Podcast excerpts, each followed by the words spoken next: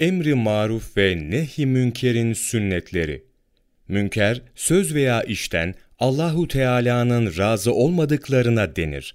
Maruf ise bunun tam tersi yani söz veya amelden Allahu Teala'nın beğendiklerine denir. Gördüğü münkere eliyle mani olur. Buna gücü yetmezse diliyle mani olmak ister.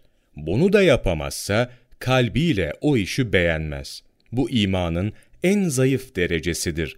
Ebu Said'in bildirdiği hadis-i şerifte, Sizden hanginiz bir münker görürse onu eliyle men etsin. Buna gücü yetmezse diliyle önlesin. Bunu da yapamıyorsa kalbiyle onu beğenmesin buyuruldu. Şerh-i Meşarık'ta diyor ki, elin öne alınması engel olmada daha kuvvetli iş gördüğü içindir. Amelde ise sözü öne almak gerekir. Çünkü maksada kavuşmak tatlı, yumuşak sözle daha kolay mümkün olur.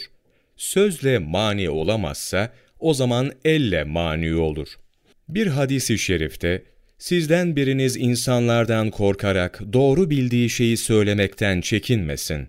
Çünkü marufu emreden peygamberler aleyhisselam gibi eziyet çeker buyuruldu. Bundan anlaşılan bunun müstehap olduğudur. Çünkü daha önce emrin umura yani emr edilecek şeylere tabi olduğu bildirilmişti. Bu iş farz ise emri farz, vacipse vacip, sünnet ve müstehap ise sünnet ve müstehaptır. Bilal bin Said rahmetullahi aleyh der ki, Günah gizli tutulduğu müddetçe yalnız sahibine zarar verir. Aşikare olursa bu günaha mani olmadıkları için herkese zarar verir.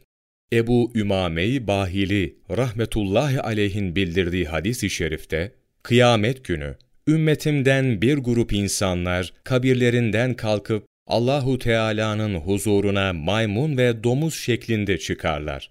Bunlar elinden geldiği halde günah işleyenlere karşı müdahale etmeyip nehy münkeri terk edenlerdir buyuruldu.